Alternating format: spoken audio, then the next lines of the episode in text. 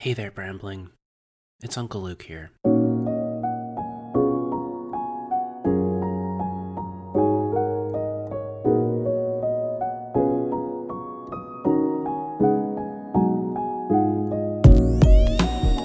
So, recently, there has actually been a lot in my mind, and you know, a while back, I actually had an incredible conversation with a friend of mine about Irish dance. And honestly, it was probably one of the most healing things I've ever done for myself. And um, yeah, anyways, what that conversation actually inspired me to do was to have a little bit of a solo series with you today because uh, I really wanted to talk to you about my experiences as a former competitive Irish dancer.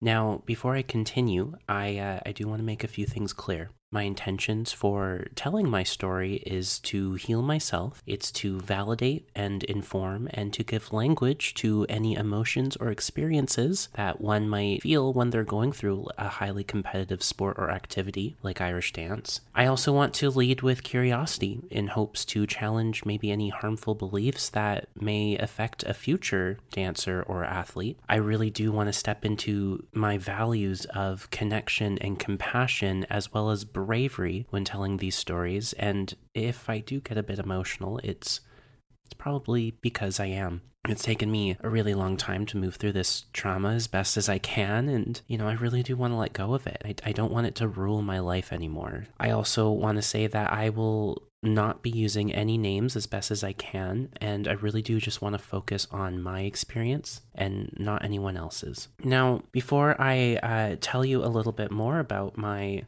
experience as a competitive Irish dancer, I feel like I do have to go to the beginning and explain how did I get so attached to Irish dance? Well, growing up, um, I actually had two parents that worked full time jobs, and I actually had a lot of nannies growing up. And a lot of them, actually, believe it or not, were into Irish dance. And oftentimes they would actually put Irish dance music on or Celtic music on while they were going around the house. And sometimes we would even have like Irish dance parties um, Um, in the kitchen.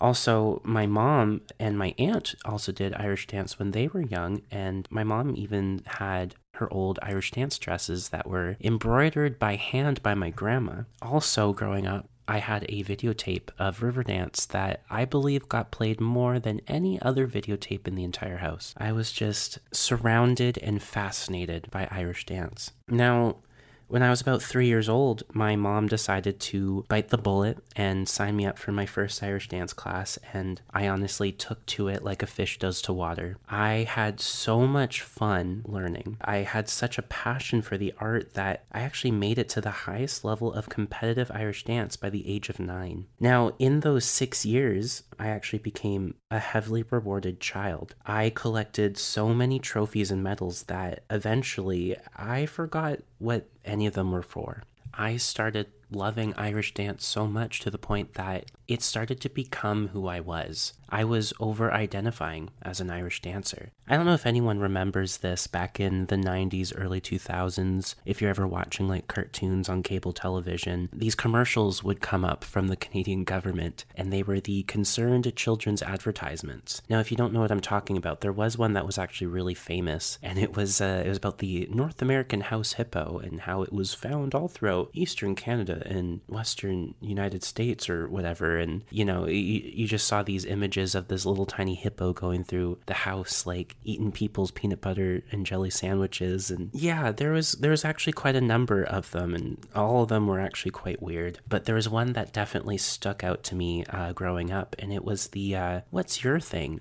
Nobody's good at everything, but everybody's good at something. My thing, sound effects. Here's a T Rex. Bugs. And then the guy at the back of the bus being with his tuba and he's going boom boom boom boom boom boom boom boom boom. And then oh oh my gosh the uh, the magician boy waving his handkerchief and his little sister is in one of those boxes. And his little sister goes mom mom aiden cut me in half again. What's your thing? I gotta say I, I do that impression of that commercial really well. But yeah growing up I started to call Irish dance my thing. You know, I, even have memories of the beginning of the school year and you're meeting your teacher for the first time, and your teacher would then like break ice. So she'd maybe go around the room and be like, So, what's your name? And what's your favorite thing? And typically, when it came to me, I would be like, My name's Luke, and my thing's Irish dance. I even have memories of my teachers back in elementary school on Monday mornings she would go around the class and be like, What'd you guys do this weekend? And, you know, the typical response from my classmates would be like, I played Legos, or I did my homework, I saw my grandma, I met up with my friend and we jumped on the trampoline. And my response would sometimes actually be like, I did a road trip to Portland and I competed in a competition and I won. Between the ages of six to nine, I actually had this really intense winning streak. And this was because I was actually trapped in a level of competition that was just under the highest level of competition. So, the highest level of competition in competitive Irish dance is called Open Championship, and the level that's just underneath it is called Preliminary Championship. And to get into Open, you need to win two preliminary championships with a minimum of five competitors. Well, for about three years, I only had about two to three competitors that were the same age as me, and for about three years, I won a lot of competitions. So typically, when I would go to school on, say, Monday morning and I would tell my class that I won a competition, I didn't realize this, but I think I quickly became this, you know, kid who was known as the very talented, very special whiz kid in Irish dance. And according to my parents, during like parent teacher conferences, apparently my teachers would tell my parents that a lot of the other classmates would see me as the superhero. In fact, I even remember back in grade five, I actually qualified for the World Irish Dance Championships in Belfast, Northern Ireland when I was 10 years old. Now, something that I remember that my grade five class did for me was they actually threw me a going away party.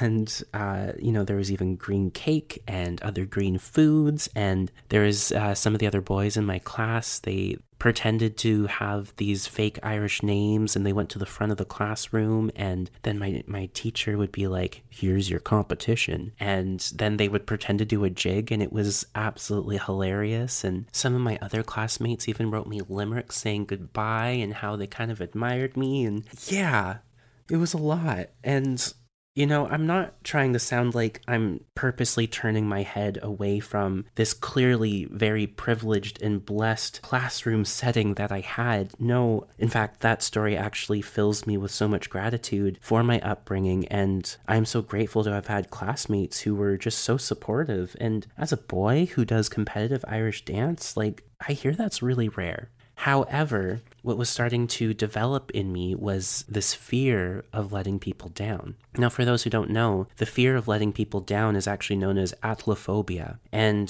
atelophobia is where you purposely avoid situations in which you could make a mistake or not perform your best, or you get anxiety over the thought of making a mistake or disappointing others. Some of the thoughts that I would think to myself were if I don't do well, then I'm letting my classmates down. If I don't do well, then my parents will have wasted so much money flying me to Ireland. And worst of all, if I don't do well, then my dance teacher is going to be very disappointed in me. Now, at the time when I qualified for the first time for the World Irish Dance Championships, I actually had a dance teacher who was someone who really liked to use shame tactics as a way to motivate and inspire her students. I even remember one time she wanted to have a conversation with me and she asked me one day, Hey Luke, so why do you dance. And I remember telling her, well, because it's fun. And I kind of remember her just being surprised by that answer, being like, really? That's it? That's the only reason? And I said, well, yeah. Is there something wrong with that? And she kind of said, like, but don't you have fun winning? And I remember saying, like, well, winning is fun. And then she interrupted me saying, like, oh, so you do have fun winning. Okay. So let's focus on winning. Now, I have a theory about why I actually did so well in Irish dance as a child, and my theory is that I saw Irish dance as a form of play. Now, Dr. Stuart Brown, who's a psychiatrist, a clinical researcher, and the founder of the National Institute of Play, says that play helps us deal with difficulties, provides a sense of expansiveness, promotes mastery in our craft, and is essential part of the creative process. Most importantly, true play that comes from our own inner needs and desires is the only path to finding lasting joy and satisfaction in our work. It is so much easier to master something when you're having fun doing it. My dance teacher then made me start questioning my internal drive to why I love Irish dance, and she started making me think Am I foolish for not taking Irish dance more seriously? And am I a fool for living a life where having fun is a priority for me? Now, the book Atlas of the Heart describes shame as the intensely painful feeling or experience of believing that we are flawed and therefore unworthy of love, belonging, and connection. This dance teacher made me feel as though having fun is a flawed mindset and that doing well in competitions is how one becomes worthy. And so from then on, I decided to throw away the idea of fun and I created this belief system in myself that my self worth should be inherently connected to my results as a dancer.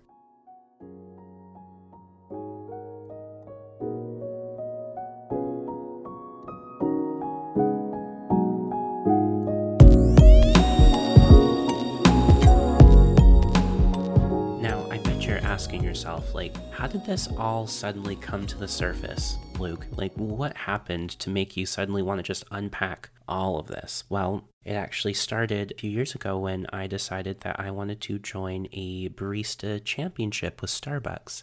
You know, I, I thought to myself, I've competed in competitions before. I know this realm. I know how it feels. It couldn't possibly be as bad as Irish dance, could it? Well, the experience was actually a lot of fun, and uh, it actually took place in a store that had already closed down for the night. And you know, people then came in and started setting up cameras and lights, and it was really cool. You know, that like the the judges actually sat near the handoff plane, and you know, as I was making drinks, they would then ask me questions in real time about what I'm making, how I'm making it and I had to make up stories on the spot about the drinks that I was making, and it, it, was actually really cool. They even put like a lavalier mic onto my apron so they can like record what I was saying and all my and all my stories. It was yeah, really well done. And yeah, in this uh, in this competition, I actually had to make a refresher, a shaken espresso beverage, and a pour over cup of coffee. Now, I remember my refresher beverage. I actually made a strawberry coconut drink, which is mo- made famous as the the pink drink. But instead, I actually put a matcha vanilla sweet cream cold foam on top, and I called it the Cosmo and Wanda after um, a TV show that I used to watch as a child called The Fairly Odd Parents where Cosmo and Wanda were Timmy Turner's fairy godparents, and they would grant him any wish he'd like to save him from the miserable life that he has and uh, they would often watch over Timmy Turner um, and hide in plain sight as just random pink and green things. Now, for my shaken espresso, I made a drink called My Mom's Almond Brittle. And funny thing about this is that I just had an idea about some ingredients and how they could work together. And my idea was, you know, a shaken espresso, so like a triple shot of espresso poured over ice, pump in some dark caramel, a pinch of salt, and then shake it all together and then top it off with some almond milk. And it was actually really good but I didn't have any story whatsoever. So I just kind of made up, like, yeah, this is what my mom would make during Christmas time, but like in an almond brittle form. And it was definitely my favorite memory of Christmas. This never happened. Um, but you know, I, maybe maybe it did. I, I don't know. Maybe my mom did make almond brittle, and I'm pulling it from somewhere. um, but I think most importantly, uh, my pour over coffee was actually my favorite story. And I decided to uh, do a pour over of the classic Pike Place roast, which is like the medium roast, and it's at every single Starbucks pretty much. And for a lot of people, Pike Place is just a really boring cup of coffee. But for me, Pike's Place is, you know, it really makes me think of like where Starbucks began and created this balanced foundation for my coffee journey. And so yeah, on Star Wars Day, which is May the 4th, I was working and I was put on uh, the till. And, you know, whenever someone came up and ordered a light roast, I was just like, Are you on the light side of the Force? And some people would say yes, and some people would say no. And whenever someone would order a dark roast, I'd be like, Are you on the dark side of the Force? And some people would say yes, and some people would say no. But when someone ordered a pike place or a medium roast, and then I would ask, Are you on the gray side of the force? 100% of the time, everyone looked super puzzled. Except for those super Star Wars nerds who are just like, I know what you're doing there. I see you. I see you. You're good people. Um, But, you know, before Disney actually bought Star Wars, there was this old philosophy where uh, there were people who could use the Force and they actually learned from both sides. And it was their job or their duty to try their best to balance both sides. That's kind of how I created this connection between the gray side of the Force and balance because it's supposed to be a very balanced cup of coffee. Anyways, once I was done answering all of the judges' questions and telling all of my stories, I wrapped it up and I felt like I nailed it.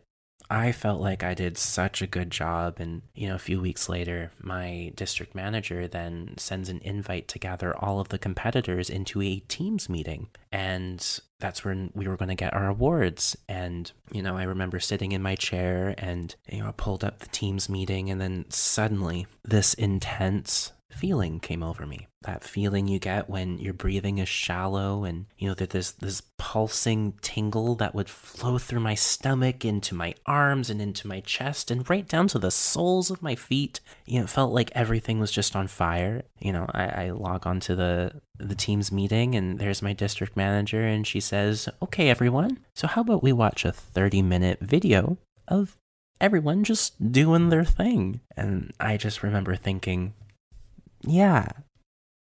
Great. Let me just sit with this feeling for 30 more minutes. This is going to be awesome. I remember watching that video, not remembering anything. All I could think about was the sweat dripping down my arms from my armpits. And I was trying so hard not to pass out. Finally, the video finished, and then, you know, they got to announcing the awards. And they started with third place. You know, in third place, we have not me. I'm thinking, okay, cool.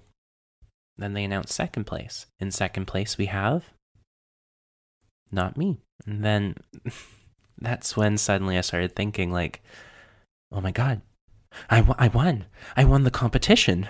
And in my mind, I started playing this little movie where I was envisioning myself a few moments in the future when they had already said my name, and I was surprised, and then I started crying, and everyone had applauded, and I could finally be proud of myself for once. And then they announced first place, and in first place, not me. I didn't even place. I mean, oh, that's fine. I mean, I'm getting paid regardless, so like, why should I even care about the results of this competition? Why should this matter to me?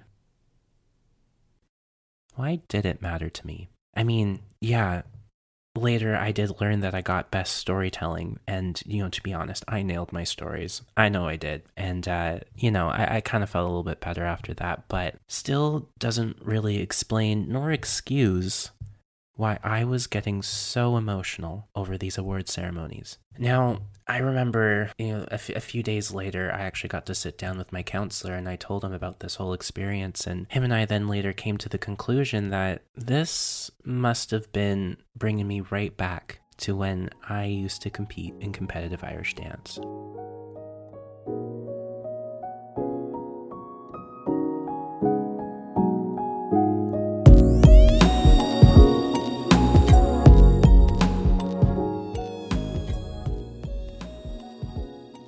Now, major competitions, they were a huge beast to me. And one of the biggest beasts out of them all was actually the North American national competitions.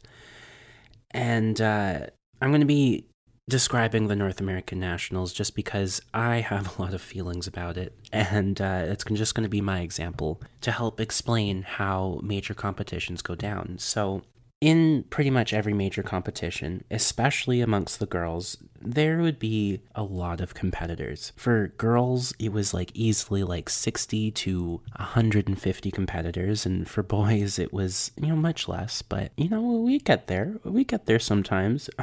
and uh, to compete in a major competition, every competitor would be allowed to dance their soft shoe and their hard shoe round. Now, for those who don't know what I'm talking about, Irish dance is actually separated into two subgenres. We have soft shoe and hard shoe, and uh, they are based off of the different types of shoes that we would wear. Soft shoe, which was kind of like a extra sock that we would wear with a bunch of laces. The type of dance that we would do when wearing these shoes was a very jumpy, sprinty, leapy, kicky high energy, petit allegro kind of dance. And um, Hard Shoe was that uh, rhythmic, stereotypical, aggressive, yet still jumpy, sprinty, high energy kind of dance. I mean, it's Irish dance. It has to be high energy, jumpy, and sprinty. That's just how it is, man. But after everyone had finished their soft shoe and hard shoe dances, the judges would then excuse themselves and go tally the marks, and then they would invite the top third back to dance an individual dance called a set dance. Now, this invitation was actually called a recall, and it actually indicated that the dancer also placed or medaled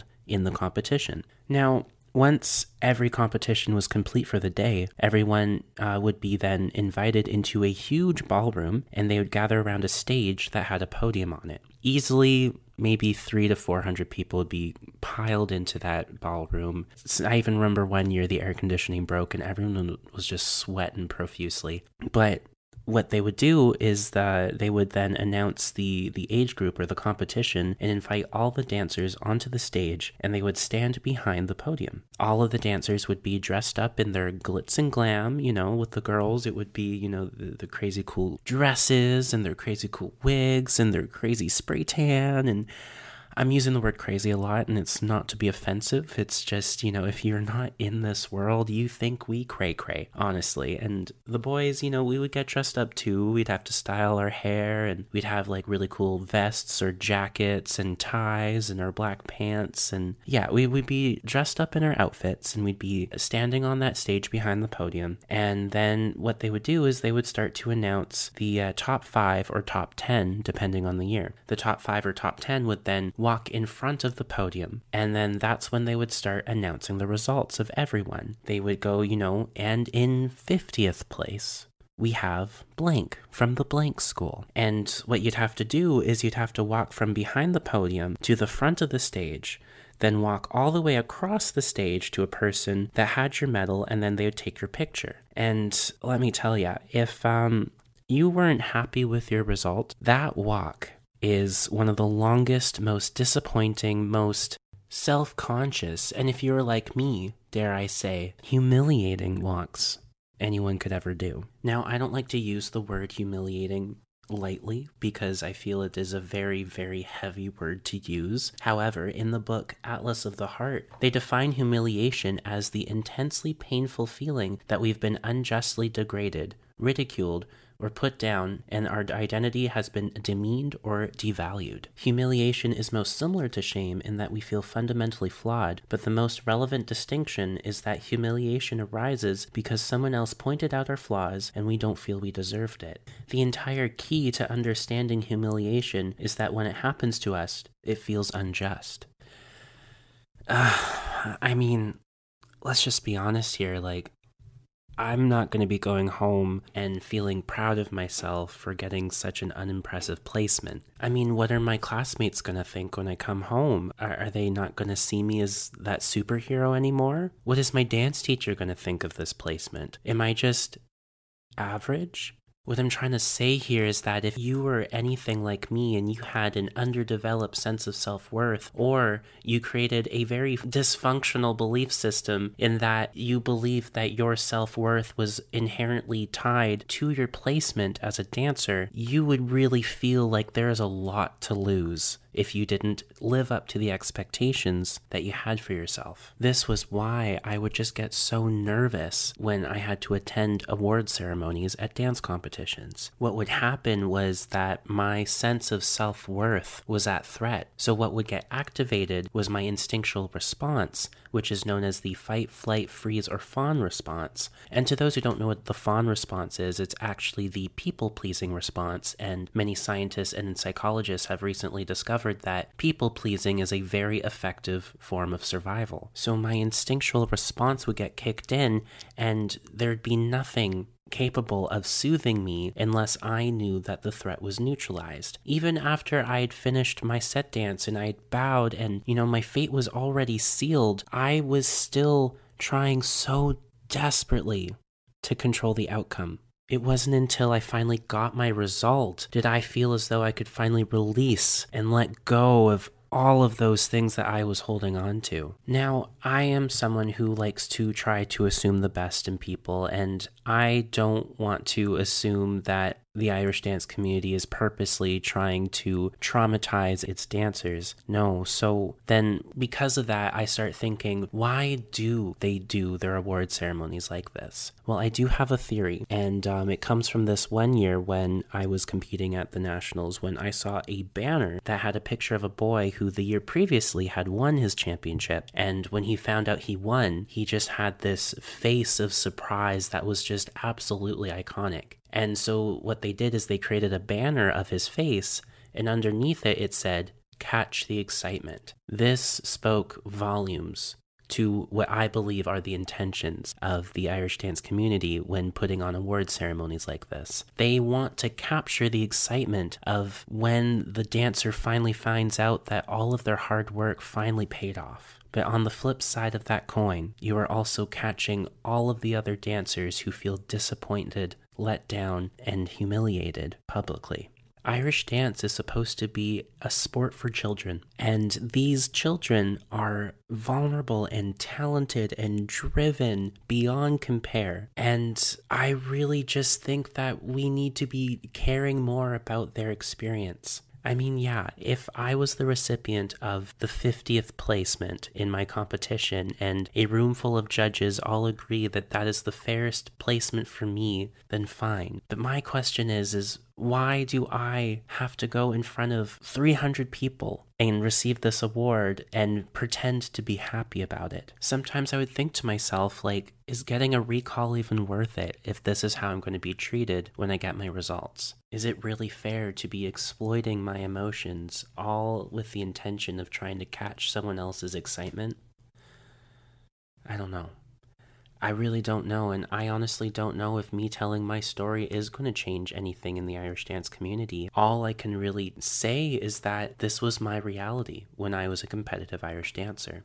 Now, having said all of that, and coming from a place of maybe realizing that even though I'm telling my story, I'm probably not going to change anything, how does someone take care of themselves in an environment like this? Whew. Well, according to my counselor, as well as my friend who studies psychology, as well as the book Atlas of the Heart, what we need to do is cultivate more self compassion. According to my friend who studies psychology, he says that self compassion is about being kind to yourself when you recognize your flaws, encounter challenges, or perhaps when you make mistakes. It's about realizing that you are human and you aren't perfect, just like everyone else. Self compassion also means accepting negative feelings without being overwhelmed by them and letting them go. You know, there's a part of me that actually grieves when I hear that. I grieve the loss of a skill set that I never had that I wish I did have. To be able to look at myself and say, even though you didn't achieve what you wanted, you're still amazing and lovable and you belong and you deserve connection. That maybe you're not a superhero today, but maybe holding yourself to the standard of superhuman is not fair. That everyone fails, everyone falls short, that everyone is made of strength and struggle at the exact same time. If I could go back in time and teach my younger self something that I've learned now, it would be this. You need to have a self compassion practice. Maybe even just like write out a script of some really nice things to say about myself and memorize it and say it to myself while I'm stretching. Anything. Anything. I would have been so much better off. And so, with that being said, I now want to turn the mirror onto you, listener, and I want to ask you what is your self compassion practice? How are you being gentle and kind to yourself? I want to hear from you. I actually do. Yeah, I um I usually post on Instagram something per episode, so maybe you can find the Instagram post to this and go down in the comments and let me know like what is your self-compassion practice and what do you do? What do you say to yourself? Have you even begun? Do you even think this is a good idea? I'm curious. And for the next episode, uh, I'm actually going to be diving into kind of a heavy topic, um, but I do hope you tune in because I think there's a lot to learn in the next one. My goal is to get it done for next week. However, there's a lot that goes into these solo episodes, and uh, hopefully I will be able to get it done in time. But if it's not done in time, I hope that you'll be able to forgive me. But what I'm going to be talking about is expectations and the dangers in disappointment. So yeah, I uh, I do hope that you will tune in. Um, I'd really appreciate you listening, and um, yeah, thank you so much.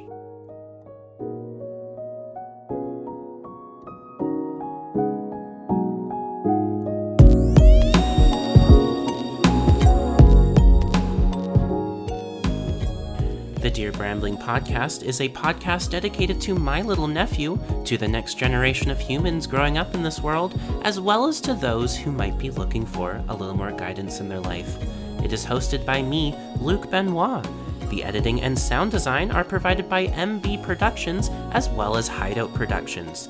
The music that you're listening to is called Sunlight Cascading Through the Clouds by Artificial Music. If you'd like to follow me on any social media, I am on Instagram and Twitch at Lucatronosaurus Rex. And for those who are still listening this far into the podcast, I'd like to take a moment to really thank you from the bottom of my heart. I'd also like to say that if you are experiencing any difficulties or pain in your life right now, there is still no substitute for a trained coach, counselor, or licensed therapist. If you are committed to putting in the work and really trying to better yourself as a human, I definitely recommend that you go searching and shopping for the right coach, counselor, or therapist for you.